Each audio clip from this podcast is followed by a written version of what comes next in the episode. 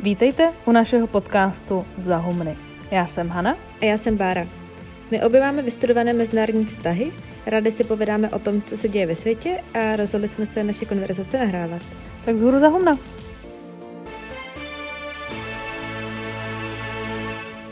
There is perhaps no better demonstration of the folly of human conceits than this distant image of our tiny world. To me, it underscores our responsibility to deal more kindly with one another and to preserve and cherish the pale blue dot, the only home we've ever known. V momentě, kdy lidé opustili planetu Zemi, byli schopní se podívat na onu bledě modrou tečku, jak naši planetu popsal jeden z nejlepších lidí v dějinách lidí, americký astronom Carl Sagan. Lidé mohli nad tímhle vítězstvím, porážkou technologických překážek i gravitace jásat a sjednotit se.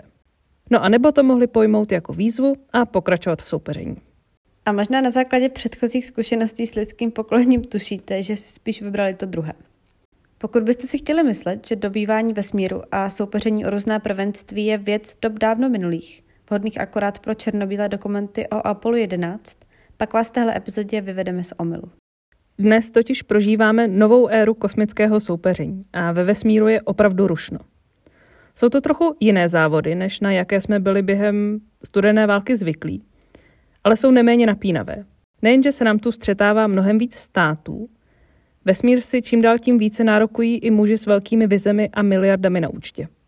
Kromě toho, že dobývání vesmíru je fascinující tím, že posouvá hranice našich schopností jako lidstva, promítají se sem i výsostně pozemské záležitosti.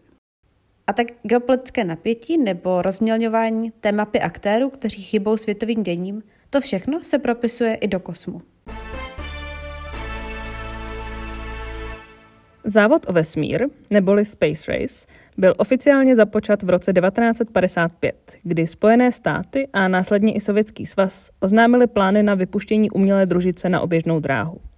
Dobývání vesmíru tak bylo hnané rivalitou studené války a obě země se logicky snažily ve vesmíru ukořistit nejrůznější prvenství. V roce 1957, tedy o dva roky později, vyhrál Sovětský svaz nejprve družicový závod, když 4. října 1957 vypustil družici Sputnik 1. O měsíc později pak vyslali Sověti na oběžnou dráhu první zvíře. Na raketách už lidstvo posílalo zvířátka do vesmíru od 40. let. Úplně první se ve výšce 109 km ocitly americké octomilky. A těch 109 km to už se počítá jako vesmír. Ona proslá lajka byla ale skutečně první zvíře, které se ve Sputniku 2 dostalo až na oběžnou dráhu. Bohužel ještě nebyla vyvinutá technologie, jak takovou družici zase z oběžné dráhy dostat zpátky na Zem. Takže se jak si počítalo s tím, že má lajka jednosměrnou letenku.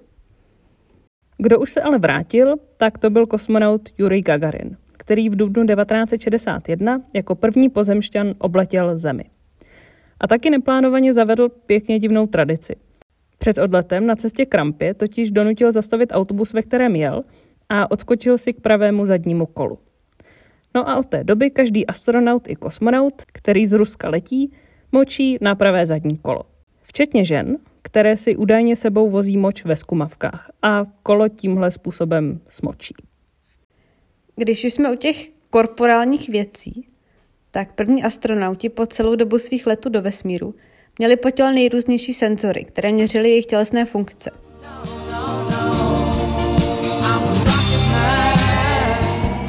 Mezi to patřilo i to, že po celou dobu měli astronauti rektální teploměr.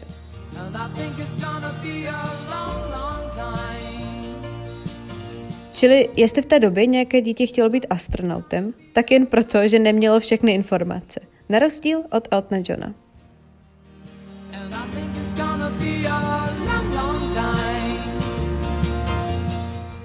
Mimochodem, poznámka k pojmům astronaut a kosmonaut. Běžně se to bere tak, že ten, kdo absolvoval výcvik ve Spojených státech či letí v americkém prostředku, je astronaut – kdežto kosmonaut se cvičil v Sovětském svazu či Rusku nebo letí v ruské kosmické lodi. No a čínský vesmírný cestovatel, tak to je taikonaut, abychom to měli komplet. Měsíc po Gagarinovi v květnu 1961 pak američané vyslali do vesmíru astronauta Alena Sheparda, který ale letěl jen nahoru a dolů, žádné obíhání země. I když má prvenství aspoň za pilotovanou misi, protože Gagarin de facto jen seděl a obíhal.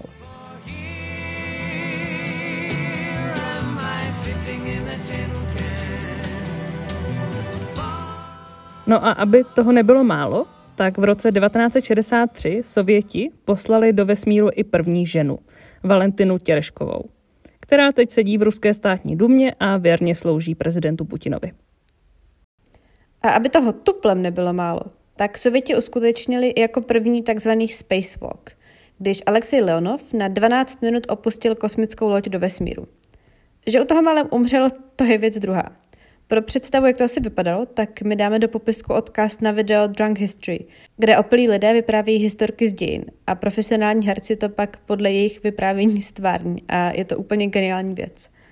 No a konečně v roce 1969 se něco povedlo i Američanům.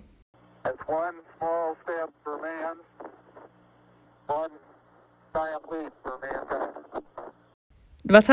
července 1969 Neil Armstrong a po něm Buzz Aldrin jako první lidé přistáli na měsíci. Zajímavé je, že úplně ve stejnou dobu jako Apollo 11 k měsíci zamířila i sovětská sonda Luna 15 bez kosmonautů. Naštěstí, protože se jí nepovedlo přistání a ve stejnou dobu, co se Armstrong a Aldrin procházeli po měsíci, tak Luna 15 to napálila do povrchu moc rychle do příznačně nazvané oblasti moře nepokojů. No a tím formálně závod o vesmír skončil. Sověti vyhráli, co mohli, ale tu největší trofej si odnesli američané. Celkem se po měsíci prošlo 12 astronautů, zatím poslední člověk na měsíci byl Eugene Cernan v roce 1972. Po přistání v Americe zásadně opadl zájem o financování těchto doslova astronomicky drahých programů. A tak mi se Apollo zůstaly na dlouhou dobu poslední. A jak nám připomněl seriál Kosmo, ruská noha se po měsíci nikdy neprošla, ani žádná jiná mimo americká. Tady v ukázce se dohaduje fiktivní český ministr zahraničí s ruskou delegací o tom, že Češi nakonec nesmí na svoji vlastní misi na měsíc odletět z kosmodromu Baikonur. Moment, moment. Není to náhodou kvůli tomu, že vy sami jste na měsíci nikdy nepřistáli? Ne. No, takže ano, protestuji proti této gramatické pasti. Nezlobte se na nás, prosím. Dobrá? Jednejme bez rukavic. Jste malý národ a měli byste znát své místo, které je na zemi a ne ve vesmíru. A taky byste se měli snažit mít dobré vztahy se svým východním sousedem. No, ale to je Slovensko. Zatím. Závody samozřejmě neskončily úplně, spíš se trochu přeorientovali. Sověti se tak zaměřili na přítomnost na oběžné dráze a v roce 1971 vynesli základy první vesmírné stanice Salyut 1. Podobně se američané vrhli na projekt Skylab. A najednou se začalo mnohem více spolupracovat. Třeba v roce 1975 se uskutečnila první mezinárodní vesmírná mise. Testovací projekt Apollo Soyuz, kde se ve vesmíru tyto dvě vesmírné lodě propojily. A astronaut Thomas Stafford a kosmonaut Alexej Leonov, mimochodem ten stejný, co udělal první spacewalk, si potřásli rukou. A tím se započala druhá zásadní éra, postupná spolupráce se Sovětským svazem. Obě velmoci letaly na oběžnou dráhu, asi si vybavíte americký program Space Shuttle, včetně dvou havárií raketoplánu Columbia a Challenge. Rusové zase stavili vesmírnou stanici Mir. A tak už od 70. let, během detant, docházelo k dost zásadním krokům spolupráce, které se naplno rozjeli potom po pádu železné opony. I Mezinárodní vesmírná stanice ISS z roku 1998 je výsledkem spolupráce NASA, Roskosmosu, tedy ruské vesmírné agentury, a jejich kanadského, japonského a evropského protějšku. A dokonce ji můžete vidět pouhým okem, jak obíhá okolo země. Můžete si nastavit notifikace, anebo se jen dívat na noční oblohu, až tam něco fakt rychle poletí. Mimo ten hlavní závod, kde soutěžili Spojené státy a Rusko, tak je ale ve vesmíru i spousta dalších zemí. Program na vysílání lidí, tedy tu nejvíc prestižní věc, kromě Sovětského svazu, respektive Ruska a Spojených států, tak měla zatím jenom Čína, která poprvé člověka vyslala do kosmu v roce 2003. Když ale na dobývání vesmíru nebudeme koukat striktně přesto, že tam chceme poslat lidi, tak se nám ta skupina států, které se účastní, rozšíří mnohem víc. Satelity, tedy něco, co obíhá na oběžné dráze, už do vesmíru poslali v 60. a 70. letech Velká Británie, Francie, Japonsko i Čína. A dodnes platí, že na oběžné dráze se toho děje spoustu. Až tolik, že jste možná slyšeli o problému space junk, vesmírného odpadu. Kolem Země se nahromadilo tolik různých úlomků a pozůstatků nefunkčních strojů, že ohrožují celý ten křehký ekosystém, na kterém jsme všichni závislí. My dáme do popisku text BBC z roku 2013, eh, který popisuje hypotetický scénář toho, kdyby přestaly fungovat satelity. A to je situace, kdy letadla létají do bouře, armáda ztrácí kontakt se svými stíhačkami, bez GPS se rozpadá navigace, finanční sektor, přestává fungovat internet. Zkrátka, není to nic pěkného. No a těch úlomků, větších než 1 cm, které jsou v té obří rychlosti oběhu pro satelity opravdu nebezpečné, tak je na oběžné dráze víc než 750 tisíc. Jeden se dokonce dostal na 45 kilometrů od lodi Crew Dragon, která na konci dubna letěla k ISS, což je na vesmírné poměry dost blízko. No a teď si představte, kolik těles obíhá kolem Země celkem. Aktuálně je funkčních satelitů přesně 3372. No, takže je tam fakt provoz. A kdyby jeden nějaký náraz způsobil řetězovou reakci,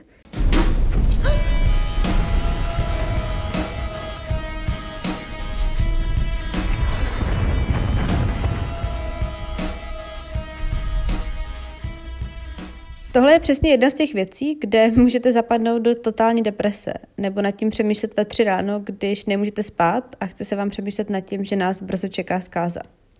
Takže my se teď od nebezpečí vesmírného odpadu zase rychle vzdálíme a podíváme se na věci, které jsou stále ještě ve funkčním stavu.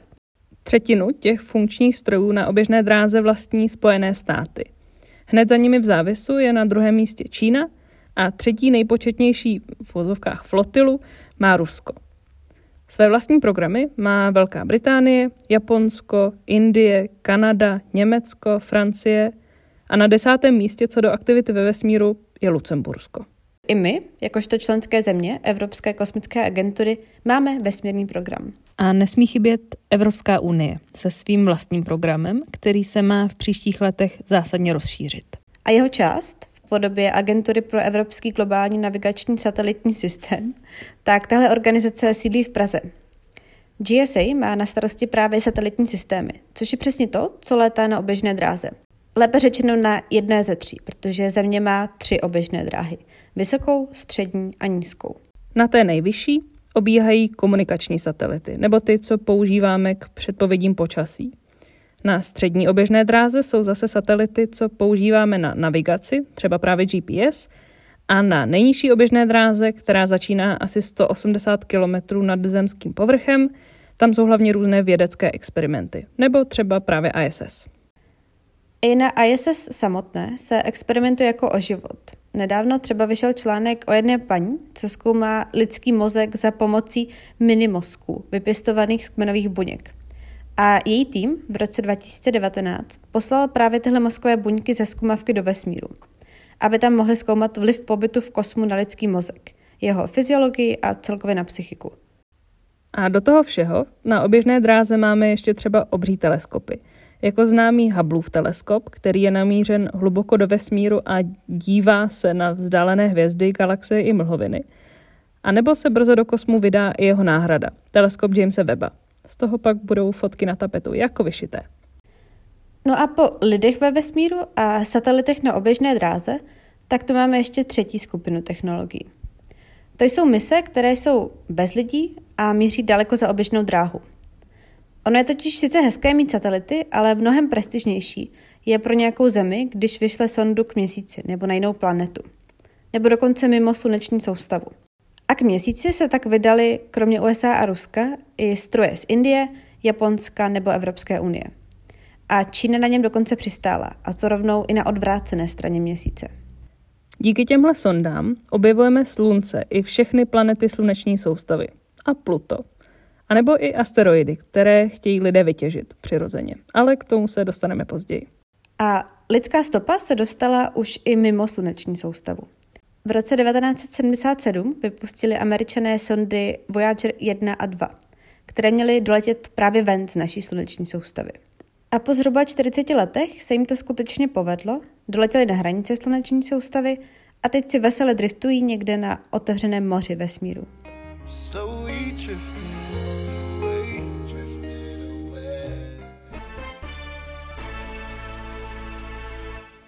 Nabízí se samozřejmě otázka, proč by někdo měl chtít vesmírný program.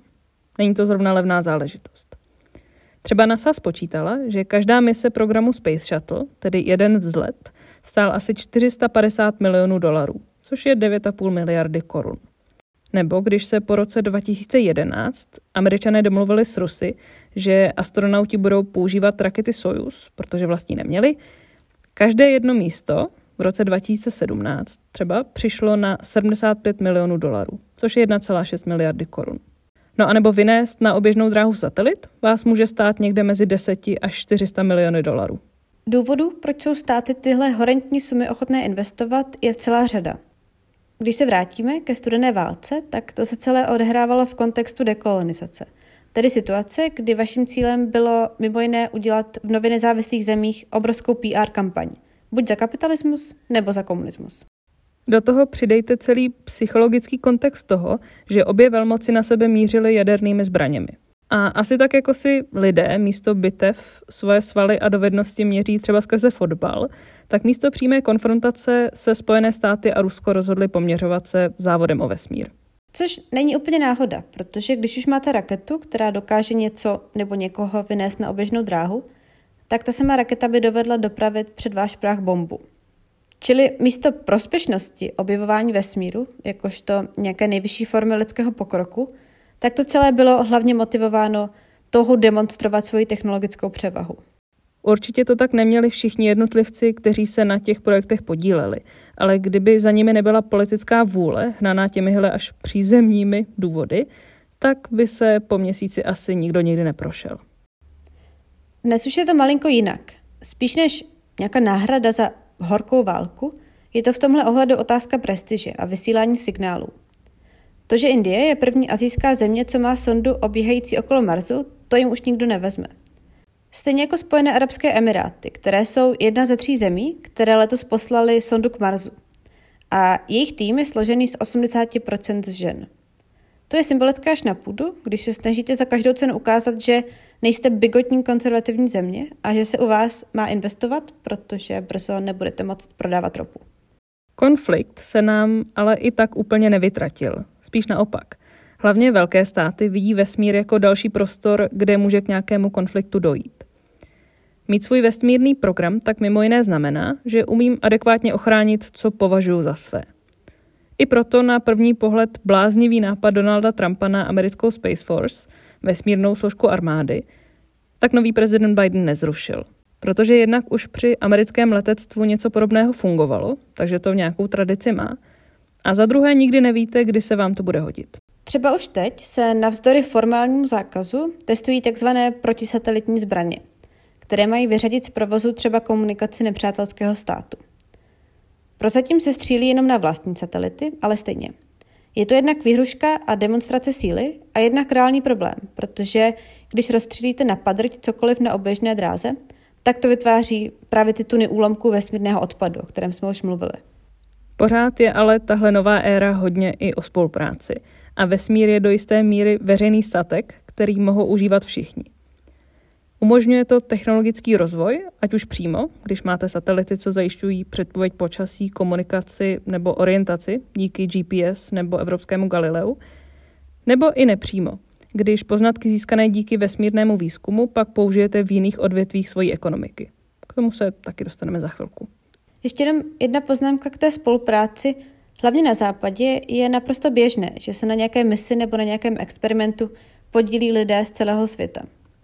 Třeba program Artemis, což je plán Spojených států dostat člověka zpátky na měsíc, a specificky ženu nebo člověka jiné než bílé barvy pleti, tak eh, na tomhle projektu se podílí kromě NASA i Evropská kosmická agentura, Japonsko, Kanada, Itálie, Austrálie, Velká Británie, ale třeba i Ukrajina, Brazílie nebo ty zmíněné Spojené arabské emiráty.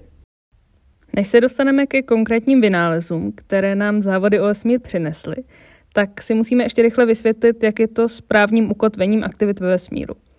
I nadpozemské věci se totiž řídí pozemským právem, tedy aspoň do té míry, co ho uznávají národní státy na planetě Zemi.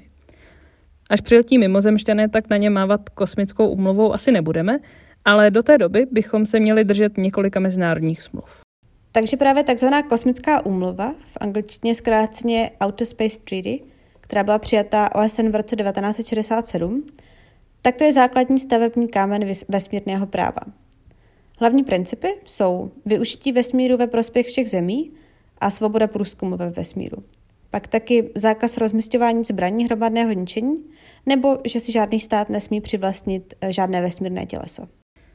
Vedle kosmické úmluvy pak existují čtyři další mezinárodní smlouvy, které upravují to, že astronautům v nouzi se dostane pomoci, ať už jsou odkudkoliv, pak je tam smlouva pokrývající odpovědnost za škody, smlouva o registraci, tedy že registrujete cokoliv, co vypustíte na oběžnou dráhu, a poslední je dohoda o měsíci. Tak a po tomhle právním exkurzu už se můžeme jít podívat na pár věcí, které díky celé záležitosti s objevováním vesmíru máme.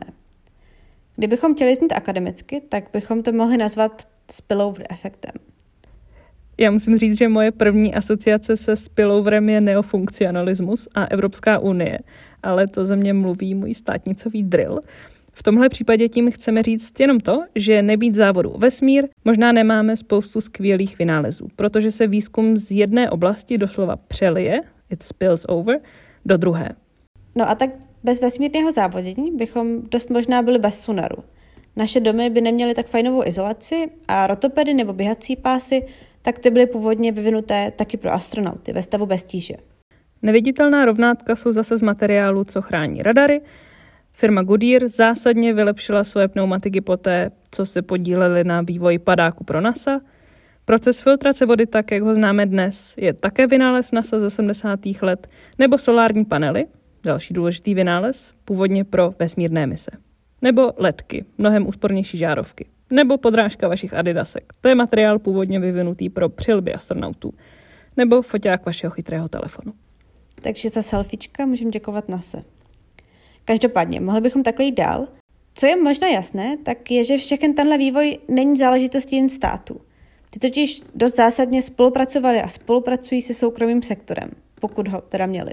Dalo by se namítnout, že na něco bychom přišli i tak. V tomhle případě ale dost funguje pravidlo poptávky. Pokud ta není dostatečně silná, tak se nevytvoří ani nabídka. A jelikož třeba americká vláda je spolu s NASA dost lukrativní zákazník, tak to vývoj v tom soukromém sektoru dost zásadně urychlí. Celý proces je tak samozřejmě o mnoho složitější, než že se pár chytrých hlav nasadá dohromady a vymyslí raketu. Ne, že by ty chytré hlavy nebyly potřeba. Úplně v počátcích často dokonce pocházely z Německa, kde se vítězné mocnosti po konci války vydali doslova na lov vědců. Američané tomu třeba říkali operace Paperclip, tedy operace Svorka. Nejznámější z takhle ulovených vědců je asi Werner von Braun, který pro Němce vyvinul raketu V2 a později pro Američany slavnou Saturn V, kterou využili astronauti na misi Apollo. Kromě jednotlivých vědců ale potřebujete i nejrůznější firmy, hlavně zbrojařské a technologické. Potřebujete zkrátka celý ekosystém, kde spolu jednotliví aktéři spolupracují. A přesně o tomhle mluví jedna z nejžádanějších ekonomek dneška, Mariana Mazzucato. Té v lednu vyšla nová kniha se jménem Mission Economy, A Moonshot Guide to Changing Capitalism. A jak naznačuje právě už i název, podle Mazzucato by si dnešní vlády měly vzít příklad právě třeba z Apollo programu. Právě vesmírný projekt americké vlády v 50. a 60. letech totiž podle ní ukazuje, jak by spolupráce státu a soukromého sektoru měla fungovat, respektive kdy je nejúčinnější.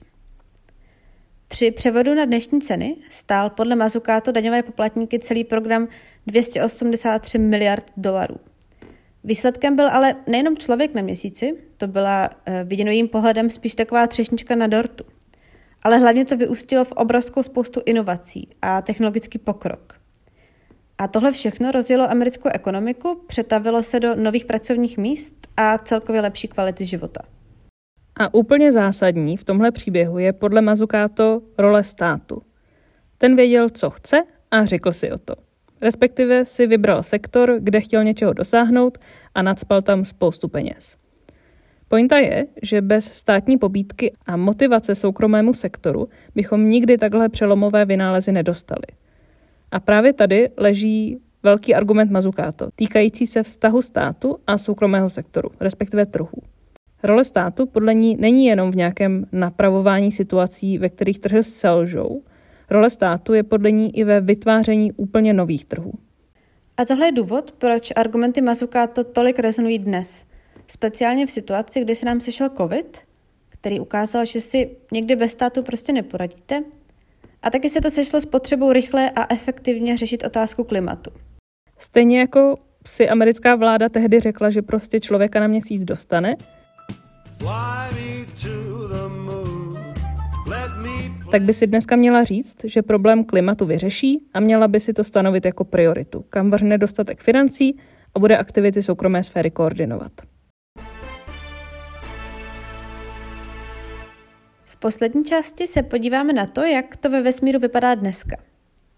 Vesmírné soupeření pokračuje. Jenom mezi sebou často soupeří trochu jiní aktéři než v minulém století. V naší minulé epizodě jsme mluvili o nadnárodních korporacích a o tom, že když chcete dneska analyzovat mezinárodní vztahy, tak musíte vzít v potaz obrovské korporace. Jinak prostě ta analýza bude neúplná. A dobývání vesmíru je skvělý příklad tohohle. Státy sice pořád vesmírný provoz do velké míry řídí, ale jednak víc a víc činností outsourcují, tedy přenechávají soukromým společnostem, kterým za to pak hezky platí. Jednotlivé společnosti ale také čím dál tím víc naplňují nějaké vlastní vize, respektive vize svých majitelů. A ty jsou v tomhle případě opravdu velké.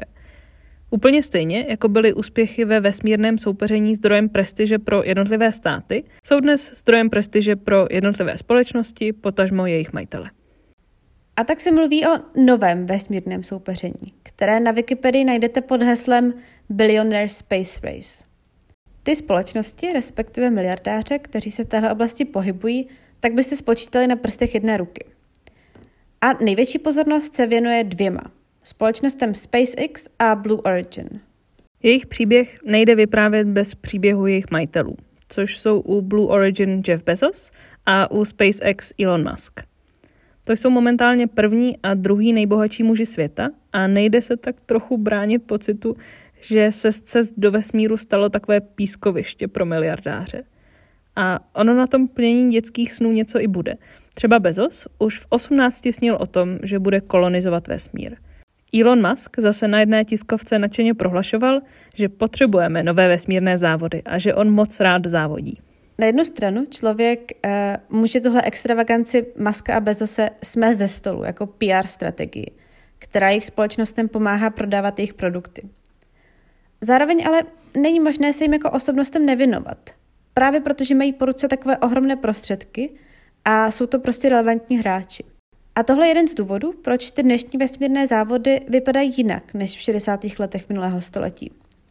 Účastníci jich nejenom mnohem víc států, než uh, tehdy jenom USA a Sovětský svaz, ale státy zároveň občas spolupracují a občas soupeří se soukromými společnostmi, které pak velmi direktivně řídí jejich majitele.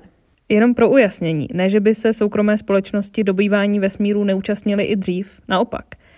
Dnes už jim ale nestačí ucházet se o vládní zakázky, ale chtějí věci dělat sami. Takže kromě toho, že třeba SpaceX vynáší na Mezinárodní vesmírnou stanici pro NASU materiál nebo i astronauty, tak mají obě společnosti vlastní plány. Ty by se rozdělily do dvou oblastí. Jedna je taková víc mainstreamová, a sice komercionalizace letu do vesmíru. Zkrátka udělat z létání do kosmu nový biznis, dostupný asi ne široké veřejnosti, ale minimálně široké škále dalších miliardářů, kteří by do kosmu chtěli a můžou si to dovolit. Takže například společnost Virgin Galactic eh, Richarda Bransona, což je další firma, která se na vesmírném turismu chce podílet, tak to slibuje vynést lidi do výšky 80 km, kde podle nás začíná vesmír, a slibují to za 250 tisíc dolarů. Celý výlet má trvat 90 minut, takže se ve vesmíru moc neohřejete, ale zase můžete říct, že jste tam byli. Nicméně nedávno jsem četla, že ceny prý ještě porostou, takže uvidíme, kolik to bude stát nakonec. Každopádně za tisíc dolarů se můžete zapsat na čekací listinu. Vedle komercionalizace je tu ale ještě druhá oblast plánovaného využití vesmíru, o které soukromé společnosti a jejich vizionářští majitelé mluví. A oproti té je vesmírný turismus, jako byste si s batuškem vyrazili na Kokořínsko. Jak Musk, tak Bezos totiž sní o mnohem hlubším a intenzivnějším dobývání vesmíru. V jejich představách se lidstvu podaří pro své potřeby využívat víceméně celou sluneční soustavu. Teď se dostáváme samozřejmě na velmi tenký let, v tom smyslu, že jsou to všechno na první pohled utopické scénáře a vize. Na druhou stranu, Bezos a Musk své kariéry vybudovali na tom, že se jim podařilo něco, co se nikomu předtím nepodařilo. Čímž teď nechceme hodnotit, jak moc pravděpodobné je, že třeba dostaneme člověka na Mars, jak chce Elon Musk. Spíš jde o to, že oni jsou zvyklí se pohybovat v prostředí, které nějaké bariéry boří a tímhle způsobem přemýšlí. Ono samotné prostředí Silicon Valley v sobě má obrovsky silnou technoutopickou sféru lidí, kteří bez přehánění řeší, jak zachránit svět. Že to jsou mnohdy trochu creepy řešení, to nechme stranou. Teď tím vlastně chceme jenom říct, že z našeho malého Česka se plány na kolonizaci vesmíru zdají jako mnohem větší nonsens než z Ameriky. No a navíc, co si budem, když jste nejbohatší a druhý nejbohatší člověk na světě, limity toho, co můžete, máte asi někde trochu jinde. Když si vezmeme třeba zase Bezose, tak ten o dobývání vesmíru snil už v těch 18 letech. A Blue Origin je pro něj jedna z nejdůležitějších věcí v jeho životě. Každý rok prodá akcie Amazonu za miliardu dolarů a do Blue Origin tyhle peníze naleje. A letos v únoru oznámil, že se stahuje z vedení Amazonu, aby se mohl více soustředit mimo jiné právě na Blue Origin. Ta Bezosova vize kolonizace vesmíru je utopická a pragmatická zároveň. Pragmatická je v tom, že podle něj lidstvu prostě nic jiného nezbyde, protože s naším tempem vývoje narazíme na limity zdrojů, které tahle planeta poskytuje. Konkrétně podle ní nezvládneme vyrábět tolik energie, kolik naše civilizace bude potřebovat. What happens when unlimited demand meets finite resources? The answer is incredibly simple. Rationing. The good news is that if we move out into the solar system, for all practical purposes, we have unlimited resources. Řešením tak podle Bezose je víceméně přenést veškerou špinavou těžbu a výrobu energie do vesmírných kolonií a ze země vlastně udělat takový park, kde se budeme věnovat jenom těm hezkým činnostem. To je ta utopická část. Ta samozřejmě naráží na realitu a na fakt, že naše současné technologie něčeho tak grandiózního prostě nejsou schopné. Podle Ariel Ekblo z MIT narážíme na tři zásadní limity našich současných technologií. Nejdřív podle ní musíme vyřešit problém pohonu. Teď to vypadá tak, že veškeré palivo taháte sebou, což není zrovna praktický, vzhledem k tomu, že ho používáte poměrně hodně. A čím dál chcete doletět, tím větší je to problém. Podobný druhý problém nastává i se zdroji obecně. Pokud letíte na Mars a máte jednosměrnou letenku, tak svačina do kapsy úplně nestačí. Musíte vymyslet, jak se přímo na místě udržitelně postarat o obživu, nebo třeba o kyslík. No a třetí problém je, jak na cizích planetách přistát.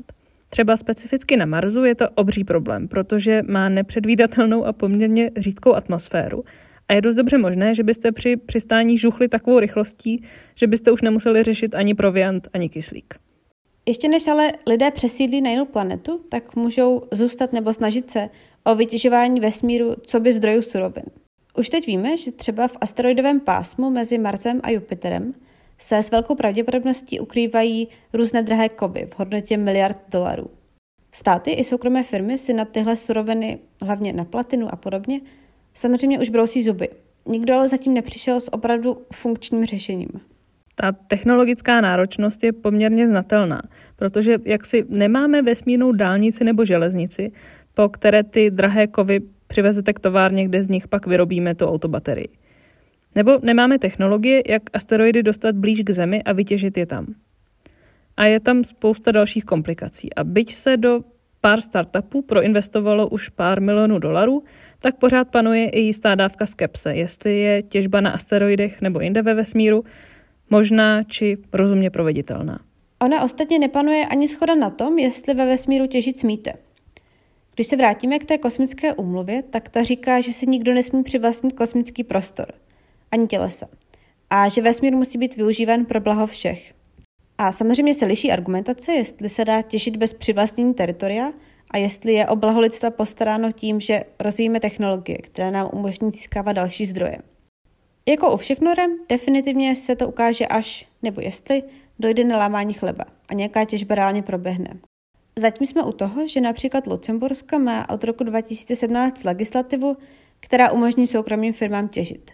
Spojené státy mají podobný zákon dokonce o dva roky dřív. O těžbě se uvažuje i v souvislosti s vodou. Ta by totiž mohla sloužit jako palivo, které je jedno z těch základních kamenů úrazu cest do vesmíru. Když totiž rozštěpíte vodu na kyslík a vodík, které skapalníte, tak máte raketový pohon. Takže i proto je voda tak ceným vesmírným artiklem. Víme, že vody je nezanedbatelné množství na měsíci a v relativní blízkosti Země je taky spousta těch asteroidů, na kterých bychom mohli vodu těžit. Takže kdybychom se přeci jen náhodou rozhodli, že to s cestováním za oběžnou dráhu myslíme vážně, tak aspoň víme, kam se stavit pro vodu. Tohle všechno jsou reálné problémy a relevantní námitky pro naše dobývání vesmíru. Nicméně, jak Jeff Bezos vysvětloval v tom vystoupení, z kterého jsme kousek pouštěli, tak na dlouhodobých cílech je potřeba začít pracovat s předstihem. A Bezos sám je poměrně explicitní v tom, že on nic takového vybudovat nestihne a spíš chce dát nějaký základ, nějakou novou infrastrukturu těm příštím generacím. Nechme teď teda stranou kritiku, že jsou ty plány nerealistické a pojďme se podívat ještě na druhou kritiku, víc takovou morální. Zajímavě o tom píše v longreadu na Guardianu Marko Connell. Podle něj Bezos k vesmíru přistupuje ve stejném duchu, v jakém funguje Amazon. A sice s potřebou neustále růst a nikdy nemít dost. Bezos si totiž podle O'Connella neumí představit svět, ve kterém nechcete pořád víc a nechcete pořád něco nového. Tedy svět, který by fungoval podle jiné než kapitalistické logiky. Což je legitimní si myslet, ale je fajn si to říct nahlas. No a druhá rovina téhle morální kritiky je trochu spojená s takovou tradiční námitkou proti dobývání vesmíru obecně. A sice proč tolik energie, peněz, zdrojů a lidských mozků věnovat na dobývání vesmíru, na úkor řešení problémů tady na Zemi. Bezos říká, že bychom mohli díky vesmírným zdrojům uživit další biliony lidí a že bychom mohli vytvořit obrovskou a novou a skvělou civilizaci, protože v téhle sumě nových lidí budou nevyhnutelně další Mozarti a Einsteinové a, a kdo ví kdo další. Na což ale O'Connell namítá, že možná už teď po naší zemi chodí potenciální Mozartíci. Ale o tom jejich potenciálu se nikdy nedozvíme, protože žijí v chudobě nebo balí balíky Amazonu. Velké plány jsou hezké. Utopie nejbohatších lidí světa zajímavé, mezitím se ale pořád děje to, čím jsme začali. A sice vesmír je i dnes místem střetu zájmu státu. A i v téhle oblasti se děje mnoho nového a vlastně nevíme, kam to všechno vyústí. Spojené státy se tak trochu vrací ke kořenům a mají v plánu do roku 2024 poslat člověka zpět na měsíc v rámci programu Artemis, který už jsme zmiňovali. Ke kořenům a i soupeření se vrací taky Rusko, které v dubnu 2021 oznámilo, že po 20 letech odchází z ISS, Mezinárodní vesmírné stanice. Té pomalu končí životnost, konkrétně v roce 2024, ale místo s původními partnery chce Rusko novou vesmírnou stanici stavět samo a už se chlubí, že část má dokonce postavenou. Navíc Rusko podepsalo memorandum o spolupráci s Čínou a chtějí spolu postavit výzkumnou stanici na měsíci. Ještě k té Číně. Ta na konci dubna vypustila základní modul své orbitální stanice Nebeská harmonie a oficiálně tak zahájila stavbu svojí vlastní vesmírné základny. A pokud si Západ nepospíší, tak jediné obyvatelné místo na oběžné dráze bude pod taktovkou dvou velmocí, se kterými je momentálně v dost zásadním rozporu na mnoha frontách. A je tak možné, že geopolitické napětí se ze Země přesune i do kosmu – a spolupráce napříč velmocemi, která se započala v 70. letech, tak definitivně dojde svého konce. A pokud se jako Evropané bojíte, že nám ujede vlak nebo uletí raketa, nebojte, Evropská kosmická agentura vyhlásila výběrové řízení na astronauty. Takže jestli se na tomhle nedopsaném příběhu chcete podílet, máte jedinečnou šanci. Dokonce jsou výběrová řízení dvě. Jedno na astronauty a druhé na parastronauty, tedy astronauty s tělesným postižením. Přihlášky můžete podávat do 28. května a nepíše se v nich nic o rektálních teploměrech. Tak a teď už se dostáváme k závěrečné části našeho podcastu, kde si tak trochu přihříváme vlastní polívčičku a mluvíme o svém vlastním náhledu na celou věc. No a pro mě je tahle epizoda velmi srdcová záležitost. Trochu paradoxní je, že jsme ji vymysleli de facto na poslední chvíli, protože naše původní téma jsme museli odložit. A o to větší z ní mám radost. Mě vesmír strašně fascinuje. Můj seznam Watch Later na YouTube je ze tří čtvrtin plný videí právě o vesmíru, fyzice a astronomii. A myslím, že část mě to fascinuje proto, že aniž bych ve vesmíru byla, tak trpím tím takzvaným overview efektem, který mají často právě astronauti. Protože pokud totiž vidíte Zemi ze zhora, díváte se na ní dolů, tak najednou cítíte zvláštní mix údivu, respektu a pokory. A na lidi a lidstvo se díváte trochu jinak. No a to mám přesně já, jen místo bytí stovky kilometrů nad zemí mi k tomu stačí slyšet vyprávění Karla Seigena, kterého jsme pouštěli na začátku. A já vám to Pale Blue Dot video nakonec pustím celé. Třeba vás to taky rozbrečí jako mě. Tu fotku, ke které se povídání váže, vyfotila právě sonda Voyager 1 v roce 1990 ze vzdálenosti 3,7 miliardy mil, když byla na cestě k hranicím sluneční soustavy. No a kromě tohohle filozofického přesahu mě fascinuje i spousta fun facts, které se s vesmírnými programy pojí. Kromě toho, co už jsme říkali o teploměrech a pravých zadních kolech, tak přidám ještě jeden. Astronauti Mercury 7, tedy těch prvních astronautů, o kterých je i výborná kniha a film The Right Stuff, tak oni byli tak strašně bílí a přes kopírák, že hromadné fotky vždycky fotili v abecedním pořadí, aby si je novináři nepopletli. Což zároveň je takový hezký obrázek o tom, co jsme říkali o výběrku na uh, astronauty s tělesným postižením nebo snaze dostat ženu a člověka jiné barvy kůže na měsíc, že abychom tohle trochu nechali za sebou. No a zakončím to tím, že jestli nás poslouchá nějaký zpřízněný miliardář, který by nám chtěl udělat radost, tak já bych prosila o jeden ten turistický výlet do kosmu. To už bych pak v životě asi nikdy nic nechtěla. Tak, Hanka už zmiňovala, že tohle byla původně trochu nouzová epizoda. Nicméně za ty zhruba dva týdny, co jsme na ní pracovali, tak uh, mi přišlo snad pět notifikací na telefon, na zprávy, které se nějak vesmíru týkaly. Takže jsme nakonec podle mě vybrali úplnou aktualitu. A já teď možná udělám takový oversharing, ale my si s Hankou v těchto situacích trochu egoisticky říkáme, že máme takzvaně prst na tepu doby. Každopádně já jsem v tomhle trochu jiná než Hanka a vesmír mě uh, spíš děsí, víš, jak se bojím, nejradši jsem uh, oběma nohama na zemi, takže kdyby uh, nějaký náš posluchač miliardář mi chtěl udělat radost, tak mě může třeba zaplatit studium na Harvardu. Úplně do kosmu vůbec nepotřebuju. Ale o to důležitější vlastně, protože ten mindset já nezdílím, tak o to důležitější mi přijde zkusit pochopit a být jako vnímavý k tomu, jak o tomhle přemýšlí právě třeba lidi jako Bezos nebo Musk. A vůbec celá tahle technoutopická sféra. Protože jasný, třeba jsou úplně mimo a vesmír nikdy kolonizovat nebudeme, ale třeba se právě teď rodí nějaká infrastruktura budoucnosti. A když necháme několik excentrických miliardářů ji nadizajnovat tak, jak chtějí, tak se možná budeme za několik desítek let snažit regulovat něco, co už dost dobře nepůjde. Vezměme si třeba, jak se dneska potýkáme s otázkou regulace internetu. A pak mi to přijde zajímavý ještě z jednoho důvodu. Obecně lidi jako Musk a Bezos totiž podle mě stělesňují dost jinou mentalitu, než na kterou jsme zvyklí my tady v našem malém Česku. A ty to nemyslím špatně. Je to takový trochu přepáleně americký, ale zároveň fascinující v tom, kde všude tihle lidi vidí nějaký limit, jestli vůbec nějaký vidí. A vůbec mi přijde, že nějaká taková vizionářtější odvážnost je něco, co by se nám Čechů mohlo hodit obecně, nejenom v kosmických závodech. A tohle už je z dnešní vesmírné epizody vše. Pokud nám chcete něco říct nebo napsat, můžete klasicky na e-mail vzhůru zahumna zavináč gmail.com, na naše Instagramy Haňule a potržítko Bramborová, nebo na náš Twitter za potržítko Humny. Moc děkujeme za poslech a budeme se těšit zase u příští epizody.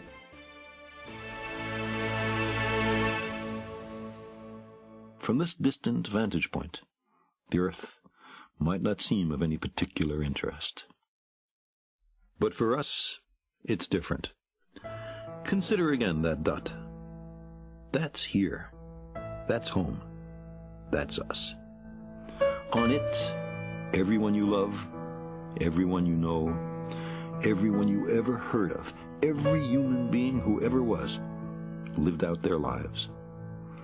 The aggregate of our joy and suffering, thousands of confident religions, ideologies, and economic doctrines, every hunter and forager, every hero and coward, every creator and destroyer of civilization, every king and peasant, every young couple in love, every mother and father, hopeful child, inventor and explorer, every teacher of morals, every corrupt politician, every superstar, every supreme leader, every saint and sinner in the history of our species lived there, on the mote of dust, suspended in a sunbeam.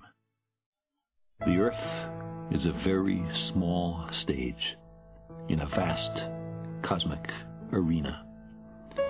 Think of the rivers of blood spilled by all those generals and emperors, so that in glory and triumph they could become the momentary masters of a fraction of a dot.